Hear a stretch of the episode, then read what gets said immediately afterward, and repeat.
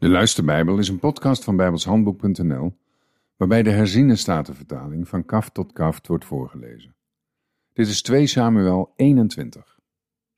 Er was een hongersnood in de dagen van David, drie jaar lang, jaar na jaar. En David zocht het aangezicht van de Heere.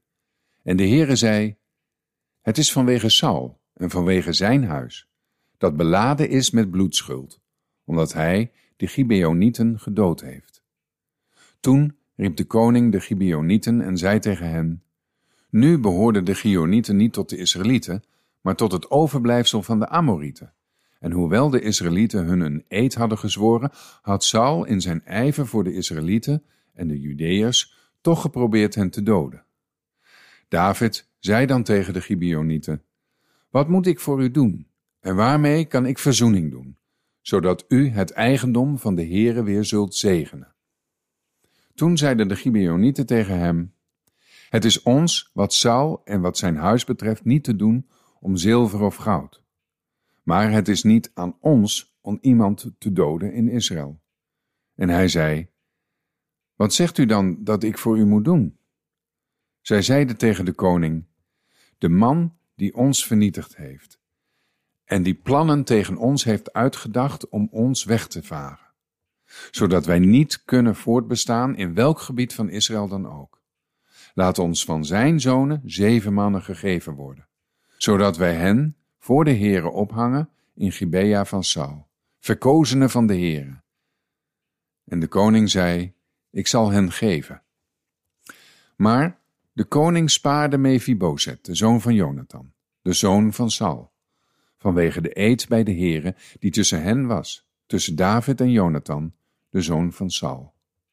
Dus nam de koning twee zoningen van Rispa, de dochter van Aja, die zij aan Saul gebaard had. Armoni en Mephiboset.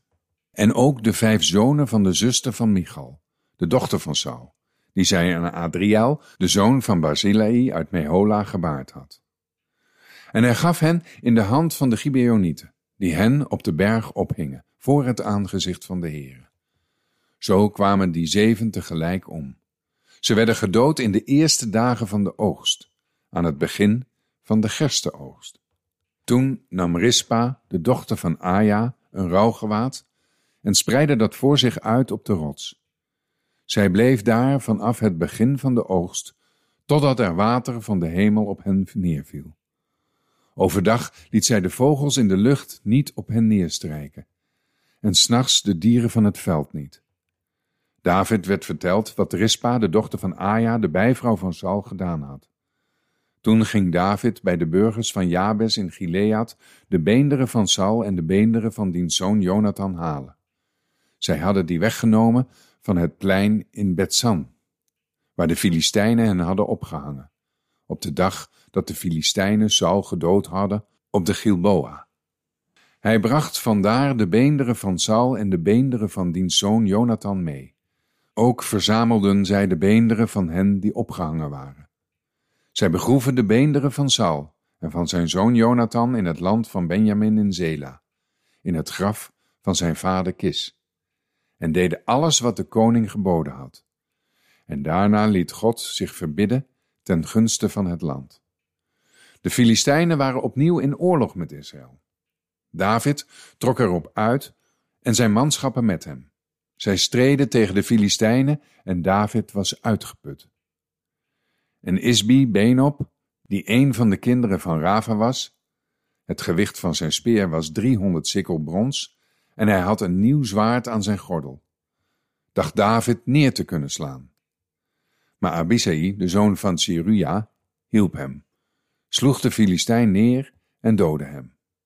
Toen bezworen de mannen van David hem u moet niet meer met ons ten strijde trekken, opdat u de lamp van Israël niet uitdooft. Daarna gebeurde het dat er in Gob opnieuw oorlog met de Filistijnen was. Toen versloeg Sibegai uit Husa Saf, die een van de kinderen van Rava was. Er was opnieuw oorlog met de Filistijnen in Gob.